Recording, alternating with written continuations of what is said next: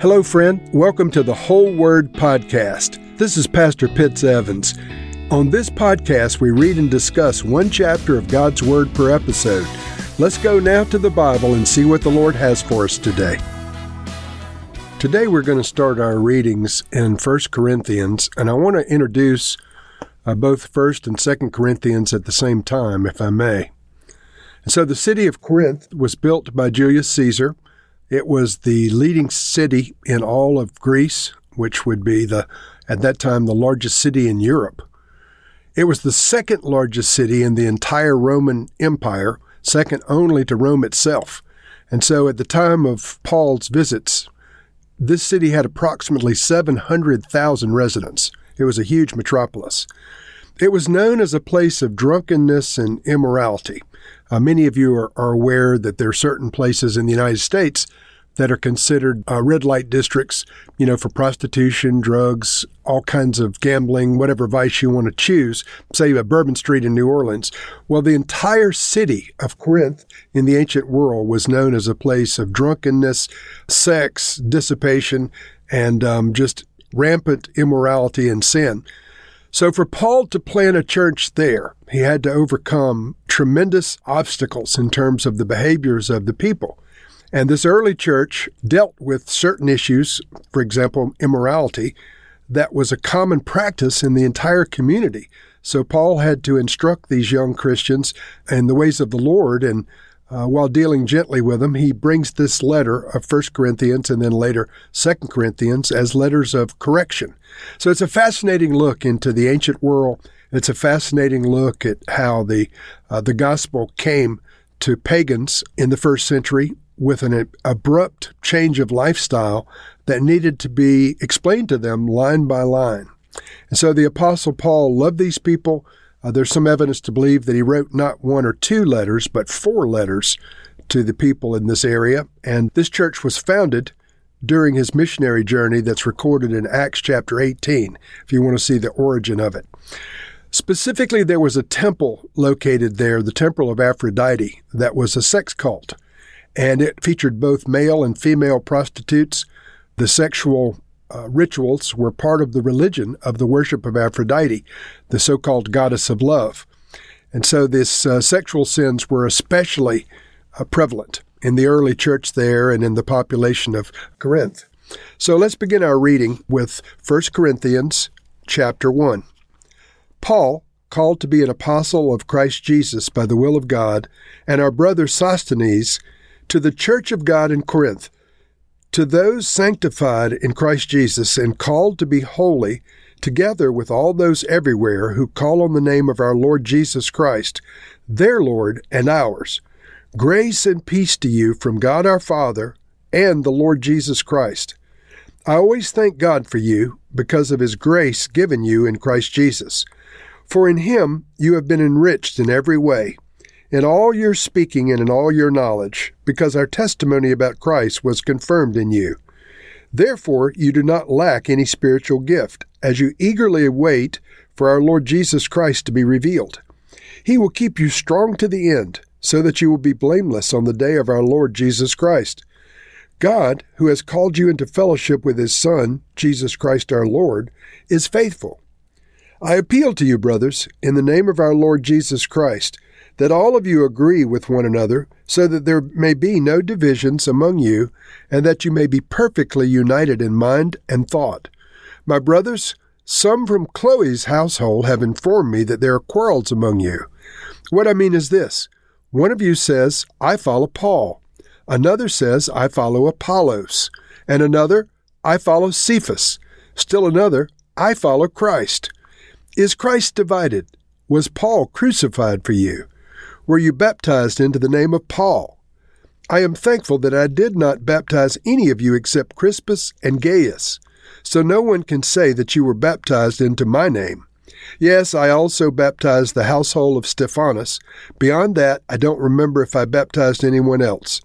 For Christ did not send me to baptize, but to preach the gospel, not with words of human wisdom, lest the cross of Christ be emptied of its power. For the message of the cross is foolishness to those who are perishing, but to us who are being saved it is the power of God. For it is written, I will destroy the wisdom of the wise, the intelligence of the intelligent. I will frustrate. Where is the wise man? Where is the scholar? Where is the philosopher of this age? Has not God made foolish the wisdom of the world? For since in the wisdom of God the world through its wisdom did not know him, God was pleased through the foolishness of what was preached to save those who believe. Jews demand a miraculous sign, and Greeks look for wisdom, but we preach Christ crucified, a stumbling block to Jews and foolishness to Gentiles. But to those whom God has called, both Jews and Greeks, Christ is the power of God and the wisdom of God. For the foolishness of God is wiser than man's wisdom, and the weakness of God is stronger than man's strength. Brothers, think of what you were when you were called. Not many of you were wise by human standards. Not many of you were influential. Not many were of noble birth. But God chose the foolish things of the world to shame the wise. God chose the weak things of the world to shame the strong. He chose the lowly things of this world and the despised things and the things that are not to nullify the things that are, so that no one may boast before him.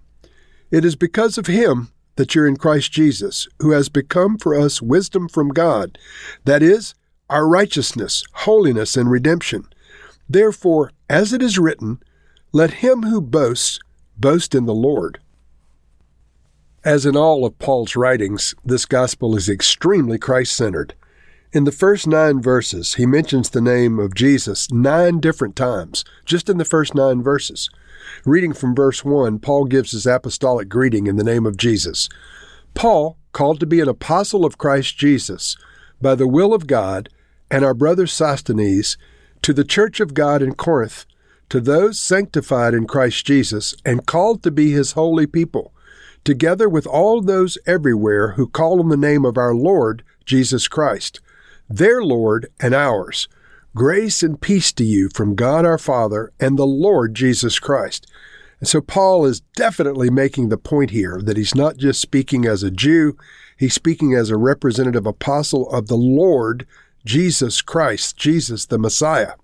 And he's bringing the apostolic greeting from the position of one who serves God, the traditional God of the Jews, and the one who serves the Lord Jesus Christ, who is the Son of God and the head of the church of Jesus. He greets these people with love, he greets them with friendship, he commends them to the Lord, and then he begins to appeal to them, having to deal with errors and dissensions that are found among the group. Verse 10 I appeal to you, brothers and sisters, in the name of our Lord Jesus Christ, that all of you agree with one another in what you say, and that there be no divisions among you, but that you be perfectly united in mind and thought.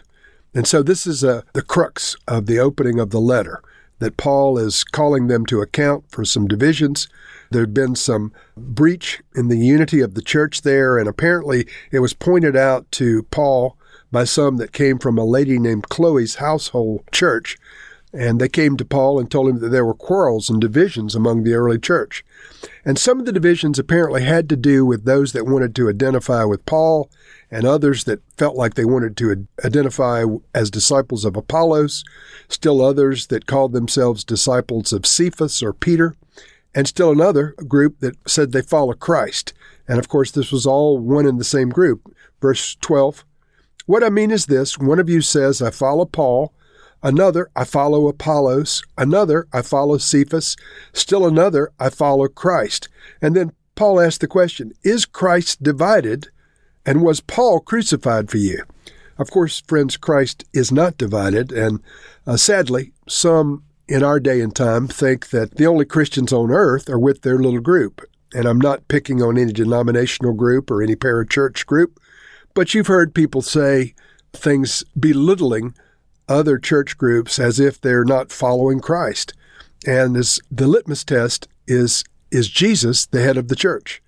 Do they preach Jesus? Is it the Jesus of the Bible? And so Paul is making the point that these divisions, perhaps denominations or factions, can be divisive, but Christ himself is not divided. There's one church and there's one Lord Jesus Christ. So Paul really hammers this home, and we should take note of it. Verse 17 and 18 contain some of the key passages in the entire New Testament, especially verse 18. For Christ did not send me to baptize, but to preach the gospel, not with wisdom and eloquence, lest the cross of Christ should be emptied of its power. And here comes verse 18. For the message of the cross is foolishness to those who are perishing, but to us who are being saved, it's the power of God. Friends, the message of the cross is come and exchange your life for the life of Christ. Come and exchange your sins for his righteousness. Come and exchange your hopelessness for his eternal hope. The message of the cross is foolish to many who are perishing, but for us who are saved and part of the kingdom of God, it is indeed the power of God. There can be no crossless Christianity. There has to come that place of surrender at the cross. And the cross is the place where heaven and earth connect. It's the place of divine exchange for our existence, for Christ's limitless existence in eternity. This is where we meet. This is where we connect. This is where we surrender. So the cross is indeed the power of God. It's for us who are being saved, and it's extended for all who are perishing. Paul goes on to say, We preach Christ crucified, a stumbling block to Jews and foolishness to Gentiles. But to those who God has called, both Jews and Greeks, Christ is the power of God and the wisdom of God. Friends, for you today and for me today, Christ Jesus is indeed the power of God and the wisdom of God. Lord, we just pray that we, we would receive the victory of the cross of Jesus Christ, that the power of God working in Jesus for the resurrection of the dead would be at work in our lives today.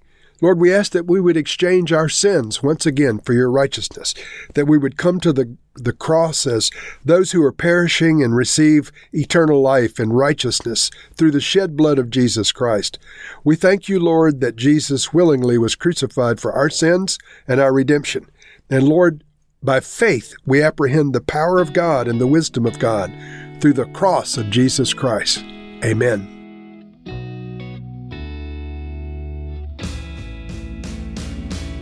Thank you for listening to this episode of The Whole Word. It was brought to you by Whole Word Fellowship and the Northern Virginia House of Prayer. If you were encouraged, please share our podcast with your friends. We'd also appreciate it if you'd hit subscribe in your favorite podcast app and take a few moments to write a review. If you'd like more information on our church and our ministry, you can go to wholeword.net or wholewordpodcast.com for more information. Thank you again, and may the Lord Jesus bless you today and always.